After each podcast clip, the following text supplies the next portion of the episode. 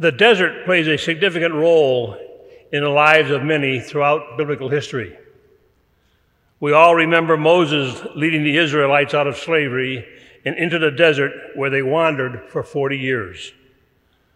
They certainly complained more than once about their plight.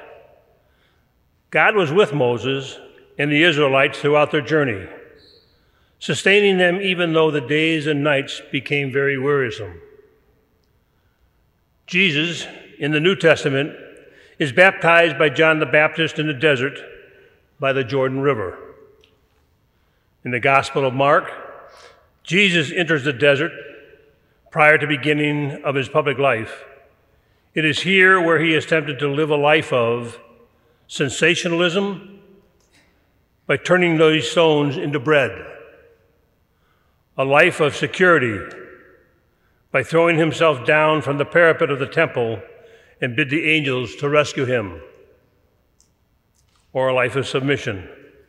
All these kingdoms of the world will be yours if Jesus would bow down and worship the evil one.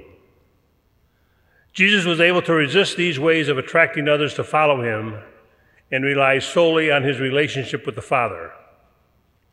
It is this relationship with the Father from which Jesus draws the strength he needs to do the will of one who sent him to continue with his message, to heal, to forgive, to teach, and to preach a gospel of unconditional love. To this very day, this is the attitude the Father has for each and every one of us, not just a select few.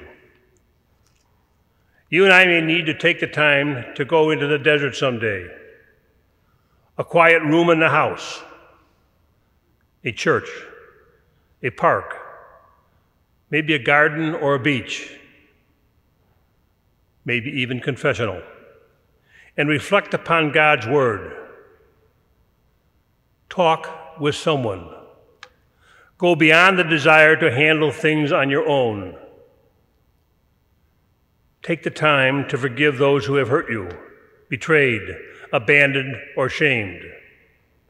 We need to remember that some of our exhaustion may be caused by our holding on to experiences of hurt and pain from years long past or just yesterday. Sometimes we may want to say to God, just take my life, as Elijah did in our first reading, rather than enter the process of forgiving. Many may still not understand that forgiveness is something that we do for ourselves and is not necessarily done for the sake of others. We forgive in order to move on with our lives. It doesn't necessarily mean that we will be friends with those who hurt us but we will be free and energized to continue our journey. We will be free from the resentments which may have been wearing us down for years and made us lose sight of our mission and the call to follow our Lord. Forgiveness allows us to become what today's second reading clearly asks us to become imitators of Christ.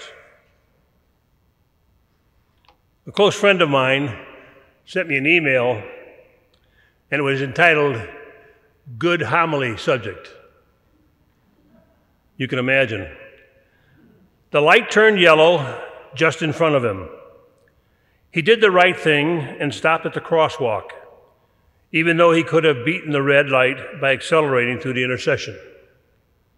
The tailgating woman behind him was furious and honked her horn screaming in frustration as she missed her chance to get through the intersection. As she was still in mid rant, she heard a tap on her window and looked up into the face of a very serious police officer. The officer ordered her to exit her car with her hands up. He took her to the police station where she was searched, fingerprinted, photographed, and placed in a holding cell. After a couple of hours, a policeman approached the cell and opened the door. She was escorted back to the booking desk where the arresting officer was waiting with her personal effects.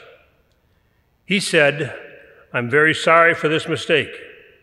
You see, I pulled up behind you, your car, while you were blowing your horn, giving the guy in front of you the finger, and cursing at him.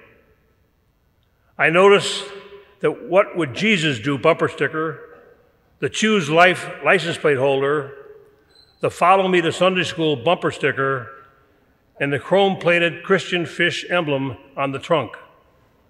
So naturally, I assumed you had stolen the car.